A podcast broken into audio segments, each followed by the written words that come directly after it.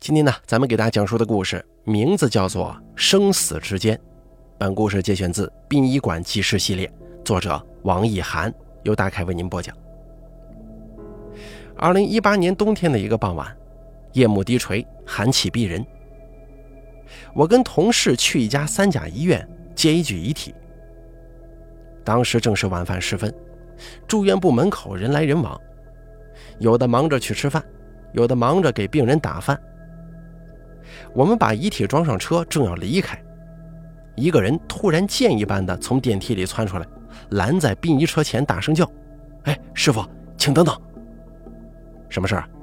我问了一句。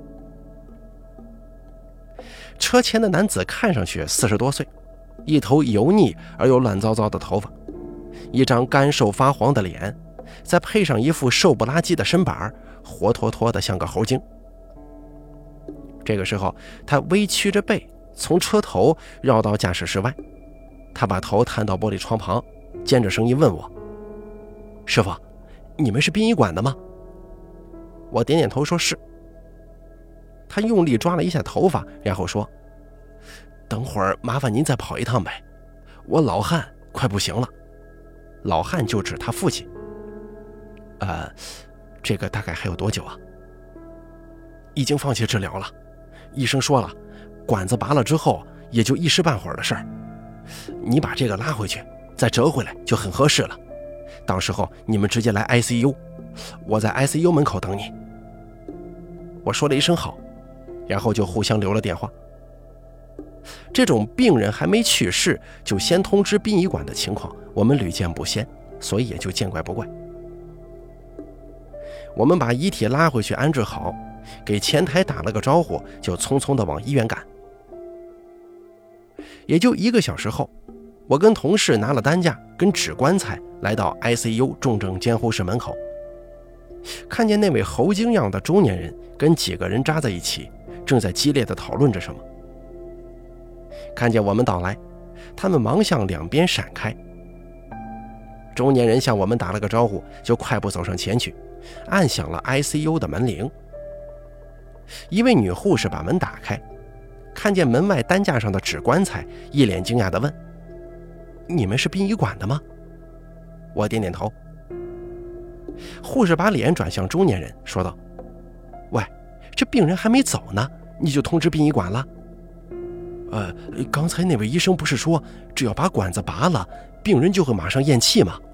我已经签字放弃治疗了。可是……”你没跟我说，你让殡仪馆的人过来拉呀？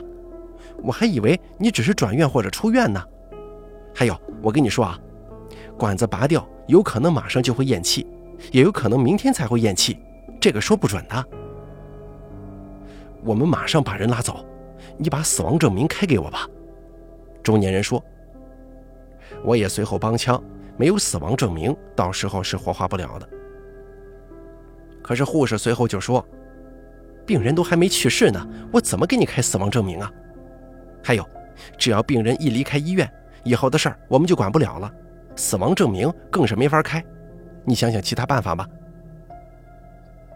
中年人愣了一下，说道：“去别的地方开吗？我我找谁呀？社区跟公安机关都可以，这个你自己想办法。”护士说完，就啪的一声把门关上了。我跟同事架着担架，愣在当场，这走也不是，留也不是。中年人陪着笑，让我们先等等。接着，他开始在我们面前不停地埋怨医院。本来人都没啥救了，在下面普通病房咽气就挺好，偏要忽悠我们转到 ICU 来。这花钱不说，可病人仍没办法救活呀，真是套路。接着，这个中年人又跟我们说起病人的情况。病人现在已经七十多岁了，患的是肺鳞状细胞癌。中年人是他的儿子。这个老人平时呢就觉得喘气、齁累，也没引起多大注意。一直到他实在受不了了，中年人才送他到医院。一检查，结果已经是晚期了。老人只好住进医院，治疗了几个月。可前几天病情还是加重了，肿瘤科医生就让他转 ICU，可这里头花费很厉害，大几万扔进去之后，仍然回天乏力。于是两个儿子再三商量之后，决定放弃治疗。我们把担架放在角落，在 ICU 外头的椅子上坐了好一会儿。一位医生这才从里面探出头来，大声叫了一个名字。中年人走过去，医生就说：“现在病人管子已经拔了，因为刚用过药，从心率、血压来看，可能一时半刻还不会咽气的。你去把费用交了，就可以把人拉走了。先不忙着拉走，让他在里面咽气，行不行？可以，只是还要产生费用的。在医院。”只要病人出现了危急情况，我们就必须抢救，必须上呼吸机，这是医学伦理问题，我们是不可能见死不救的，你明白吗？这具体怎么选择，就看你了。中年人把双手插入头发里，思考了一两分钟。其他的家属此时也全都围了上来，大家七嘴八舌地讨论着进退为难。如果不拉走，呼吸机一上，那费用根本承受不起。可如果马上拉走，又把老人拉去哪儿呢？他们商议了一会儿，中年人心一横，跑到楼下把账结了，然后拿着单子跑上来，让我们去里头装人。我有些为难地说：“这病人都还没咽气，我们怎么装啊？”哎呀，没事儿，先把他装上车，半道上说不定就咽气了。我使劲摇了摇头说。这种情况我们可不敢装啊！怎么不敢装了？万一我们装上车拉到半道，老人走了，你怪我们，让我们负责，我们怎么说得清啊？哎呀，这怎么可能嘛！你放一万个心，这种事儿我怎么会怪你们呢？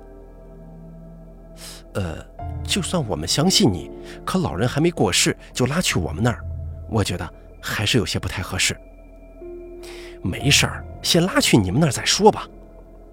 中年人说着就来抓担架，我赶忙拦住他：“，要不再等等吧？我们真的不能拉活人的。拉一个活人回殡仪馆，这事儿我始终觉得不妥，所以不管那人怎么说，我仍旧不敢答应。”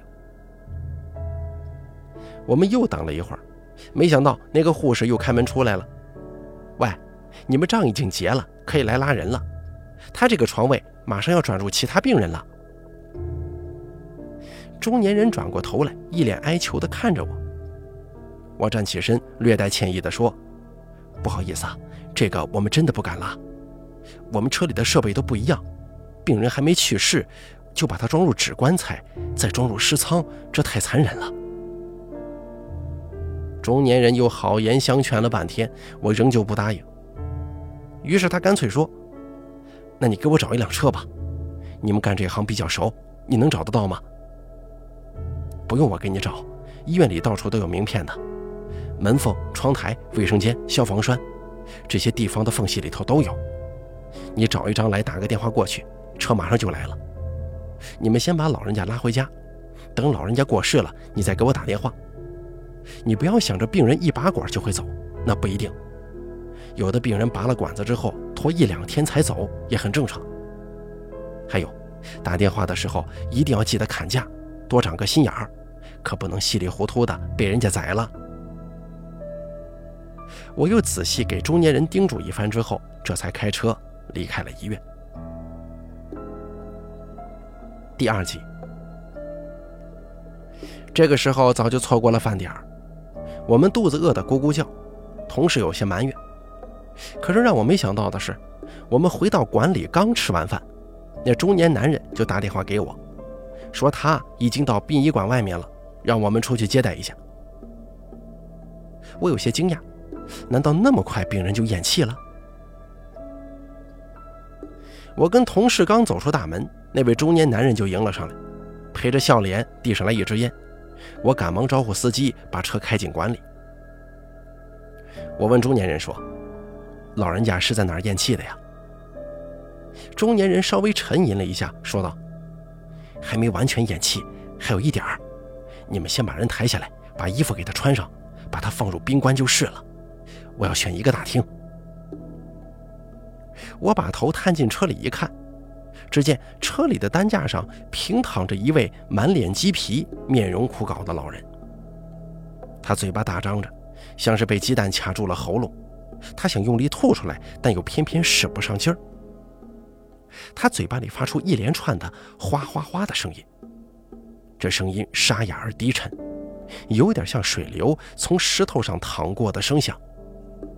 在他旁边，一位满头白发的老太婆紧紧地握着他的手。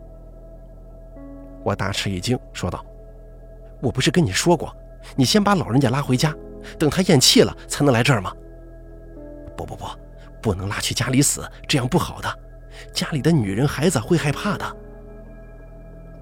这个时候，他们一大家子都来了，全部垂着手，直愣愣地站在车旁，就像木偶一样。中年人催促我们赶快把老人抬下来，我连连摆手说：“话我之前说的够多了，你们怎么……哎呀，我们只是殡仪馆，只能接死的。像你这种还有生命体征的，你要我们怎么处理啊？兄弟，帮帮忙！”跟你们领导说一下，让我们先把老人家搬到厅里。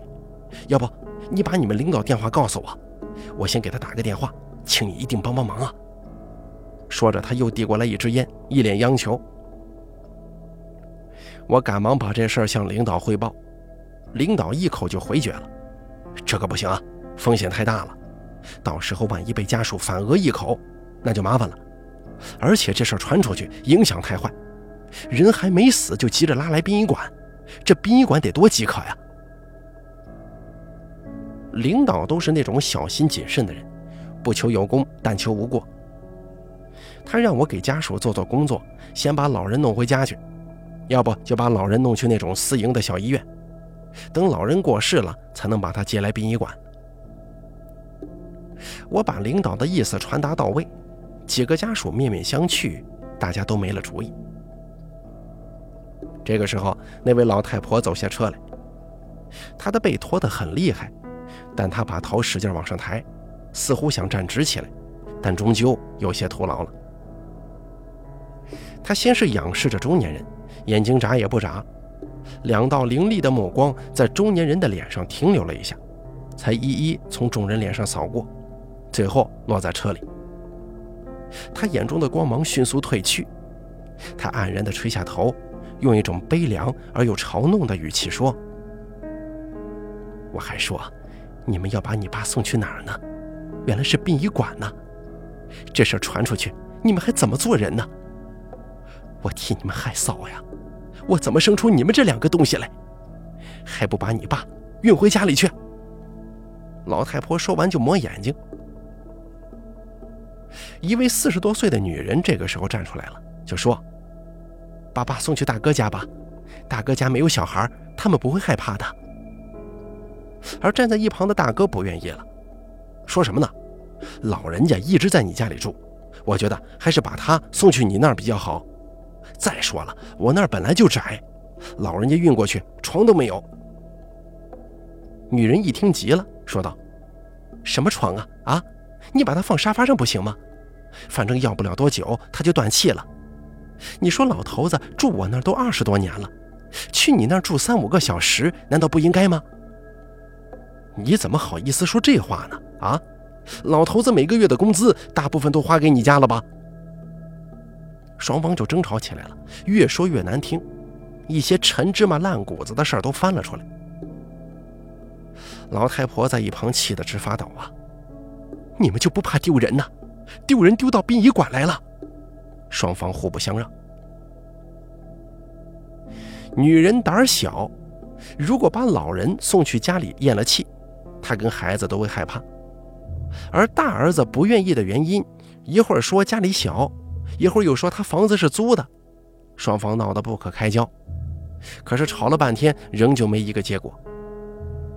这个时候，那位司机就说：“要不，还是把他送回医院吧。”中年人说：“不送医院，去医院又得输液又得抢救，到时候花不少钱呢。”司机已经很不耐烦了，说道：“这也不行，那也不行，那你说怎么办？快拿个主意啊！你看我都在这耗半天了，可不要再耽误我的时间了。”这个时候，大哥冷冷地看了众人一眼，然后提高声音，一脸豪气地说：“不要吵了，把老汉拉去我家里好了。”现场一下安静下来，大家又挤上那辆车，司机调转车头离开了殡仪馆。第三集。可是让我没想到的是，也就一个小时不到嘛，那辆车又折返回来了。这车刚停下，兄弟就吵着下了车。你说你给房东打什么电话呀？啊，你不打电话把人抬进去，不就啥事都没有了？嘿，亏你想得出来！房东就住在我家楼下，把人拉去屋里咽气，不经过人家同意，到时候人家不得生吞了你呀？我细问之下才弄明白，大儿子的老屋被拆迁了，但是钱还没赔下来，他们一家只好租房住。大儿子想着要把老人抬到屋里咽气，这可不是小事儿就主动给房东打了个电话。房东一听，一下子慌了神，真要让病人在屋里咽了气，他这屋以后还租给谁呀？怕是自己以后也不敢住了。房东火急火燎地跑过来拦着，死活不同意把老人抬上楼，还说要把屋子收回去，不租了。在我们这儿，这种事儿是很忌讳的。房东的心情其实谁都理解。现场又僵立起来了，二儿子只好说还是把老人拉去他家里。可是他老婆此时跳了出来，死活不同意。最后两个儿子实在没辙。只好让车子再兜一圈，又把老人拉回了殡仪馆。这个时候，中年人又来做我的工作，问我能不能在殡仪馆给他找一个地方，哪怕是一间小屋也行。我想了半天，我们这里停死人的地方有，可停活人的地方是真没有。这个时候，他脑子一热，对我说：“哎，要不把人停在你们整容化妆室也行啊。”我赶忙摆了摆手，好家伙，真亏你能想得出来！停个活人在那儿，让我们化妆师怎么在里头干活呀？这事儿又这么僵了。看到他们一副束手无策的样子，我脑子突然一动，一下想到殡仪馆外面有一个没有拆掉的工棚，这是之前建馆的时候那些建筑工人临时搭建的厨房，一直还没拆。把老人先安置在那儿。也许是个不错的选择。我随后对中年人说：“这馆内真的是没地方了，不过馆外倒是有一间，我先带你过去看看吧。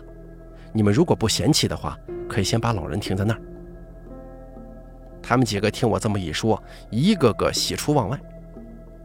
我在前面带路，把他们带到殡仪馆的围墙外。穿过一小段杂草丛生的小路，来到那蛛网密布、破败不堪的工棚前。工棚的墙是用红砖胡乱堆砌起来的，屋顶的铁皮此时已经被风掀开一角。工棚的简易木板门虚掩着，轻轻一推就开了。手机的光束照进去，屋里乱七八糟的，墙角处红砖与预制板搭起来的灶台还在。锅碗瓢盆散落一地，屋中间还有几把铁铲跟一堆锈迹斑斑的钢管，整个房间呢是又脏又乱，还弥漫着一股老鼠屎的味道。中年人刚走进屋，两只老鼠就从角落里冲了出来，把人吓了一大跳。面对如此场面，有的家属皱起了眉头，有的捂着了鼻子。而中年人的眼睛在黑暗当中竟放出奇异的光来。我说：“你们把这收拾一下吧，如果不嫌弃，先把人抬到这儿来。”中年人连声说：“好，好，好，感谢啊，真是很感谢了。”几个人开始七手八脚收拾屋子。我转过身去，我不知道自己是干了一件好事还是干了一件坏事，一种难以言说的感觉骤然袭来，就觉得心里头堵得慌呀。随后，我又跟着他们把老人抬到工棚里，放到靠墙的水泥灶台上。借着手机的光，我看到老人的眼睛大睁着，眼神呆滞、茫然、空洞，仿佛一尊躺倒的雕塑，冷冷地注视着这个世界。而他的嘴巴张得更大了，像是要吞下这个世界一样。你们在这儿好好陪陪老人吧。我说完就走出屋子。那个中年人赶忙问我：“师傅，你能帮忙弄几张凳子吗？”好。我跑去馆里给他找来几张塑料凳子。他们围着灶台坐了下来，默默注视着老头子。大家都没说话。灶台上没有枕头，老太婆不忍他的后脑勺就那样搁在冷冰冰、硬邦邦的水泥台上。他忙扶着灶台，吃力地坐上去，然后把老人的头轻轻抱起，放在自己的大腿上。二儿子这个时候才想起四处去找枕头，可是这个地方哪来的枕头啊？二儿子在口袋里翻呐翻的，翻出了几张没有用过的纸尿片，把它对折起来，塞到老人脖子下。可是老太婆却一把扯出来，扔在地上了。我实在是不想窥探这荒诞的一幕啊！转身离开了工棚。二儿子这个时候又追了过来，对我说：“师傅，等一下，我父亲咽气了，我给你打电话，你过来给他穿寿衣。”好。那天晚上，冷风呼呼刮了一夜，窗外的树木哗哗直响，温度骤然下降了好几度。我半夜醒来就想到这一家子。也不知道工棚此时是什么景象，那位老人家在这破败而又陌生的地方，一点点、一丝丝、慢慢的被死亡侵蚀。这种痛苦的感觉，无异于被凌迟吧。当生命的钟摆骤然停止前，这位老人他会想起什么呢？我忍不住给中年人打了个电话。老人怎么样了？哎呀，呼吸越来越缓。估计快不行了，还是要喂他一点水。他现在很痛苦的。行，谢谢啊。天刚亮，我走到工棚外，工棚的门是开着的，他们一家子静静地坐在屋里，一个个面无表情。而躺在灶台上的老人已经气若游丝。二儿媳妇说：“马上就不行了，师傅要给他穿几套寿衣呀？”我没有回答，我走进屋去，就看到两行清泪突然从老人的眼角无声地滑落了。人在弥留之际，听觉最为灵敏，他听到儿媳妇的话了。其他的人开始站起身，中年人掏出手机向别人昭告老人的死讯。老人用尽全身的力气让嘴巴动了几下，但是却没发出一点声音来。进入这个行当一年多，这是我现场亲历一个人走到生命的尽头。我看到老人的手指动了动，然后脑袋软绵绵地歪到一边。经过了十多个小时的煎熬，他终于咽下了最后一口气。坐在他旁边的老太婆扑到他身上，扶正他的头，哇的一声，声嘶力竭地哭了出来。然后四下也跟着响起了抽抽搭搭的哭声。他们全部扑通一声跪倒在灶台前。我呆呆地看着这一幕，思绪一下飘出去了很远。那个女人叫道：“师傅，可以穿衣服了。”我这才回过神来。老人的死亡证明后来是去社区开的，去之前，中年人曾三番四次地问我：“要是社区不开怎么办？”我告诉他：“社区一定会开的。”不过，他们问起你家老人是在什么地方去世的，你可千万不能说在我们这儿啊！为什么呀？为什么不能说呢？你丢得起这个人吗？呃，这……总之啊，你一口咬定是在你家里去世的就行了。你去开好死亡证明以后，记得去派出所盖公章。这一家人后来在买骨灰盒的时候又吵起来了。不掏钱的大儿子非要买一个好的、贵的，而负责掏钱的二儿子又偏偏不愿意。他们吵着吵着，差一点打了起来。我跟几个同事在旁边眼睁睁地看着，只能干着急。我们都想从中去调解、去劝说他们，但糟糕的是，在那一刻，我们的脑子好像短路了，我们都说不出合适的、恰到好处的劝架之词。我的一位同事后来说，他当时甚至想过大骂他们一顿，但终于觉得不忍呐。指责他们不孝当然很容易，但是不孝背后的辛酸与无奈，又有谁能理解呢？但凡他们能宽裕一点，又怎么会在一个骨灰盒上头纠结呢？第四集，这件事情过去了很久，老人临终的时候从眼角滚下泪水的那一幕，始终在我的脑海里挥之不去。只要每一次我回想起来，顿时觉得生活索然无味，了无生机，干什么都提不起精神。而那间奇异的破屋子，后来又接待了几位老人。那间屋子甚至被一些做丧葬生意的人所惦记。有一次，一位老人在屋里那块冷冰冰的灶台上，足足躺了两天两夜，才咽下最后一口气。刚开始，老人一直在那里痛苦的呻吟，叫声凄厉，老远都能够听得见。渐渐的，声音越来越小了，最后归于静寂了。再后来，新修的公路从那里经过，屋子被人修缮一新，命名为环卫工人休息驿站。他们把一堆工具放在里面，中午还在里头休息。有一天，一辆黑色的商务车又拉来一位老人，车子开到屋外，司机下车推开门，两位环卫工人正坐在里面打瞌睡。看见他，其中一人赶忙问：“你干什么？”司机惊讶地说：“哦，这里被你们给占了呀！”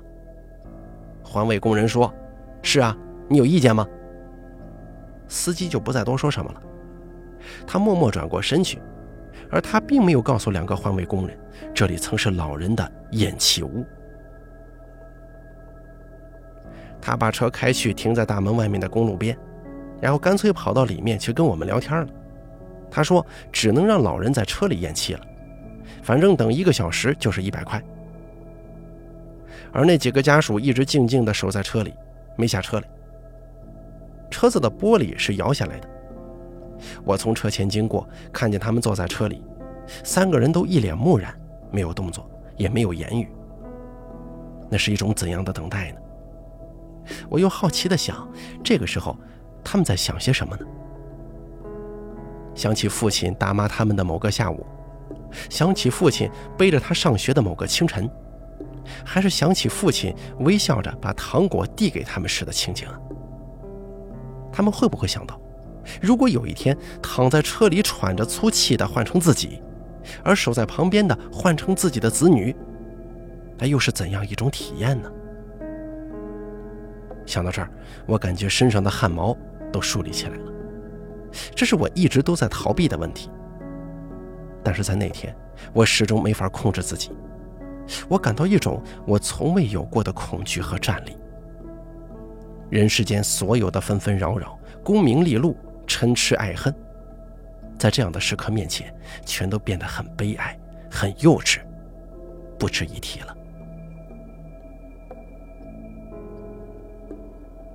好了，咱们本期生死之间选段就做到这里了。本故事节选自《殡仪馆纪事》系列。作者王一涵，由大凯为你演播。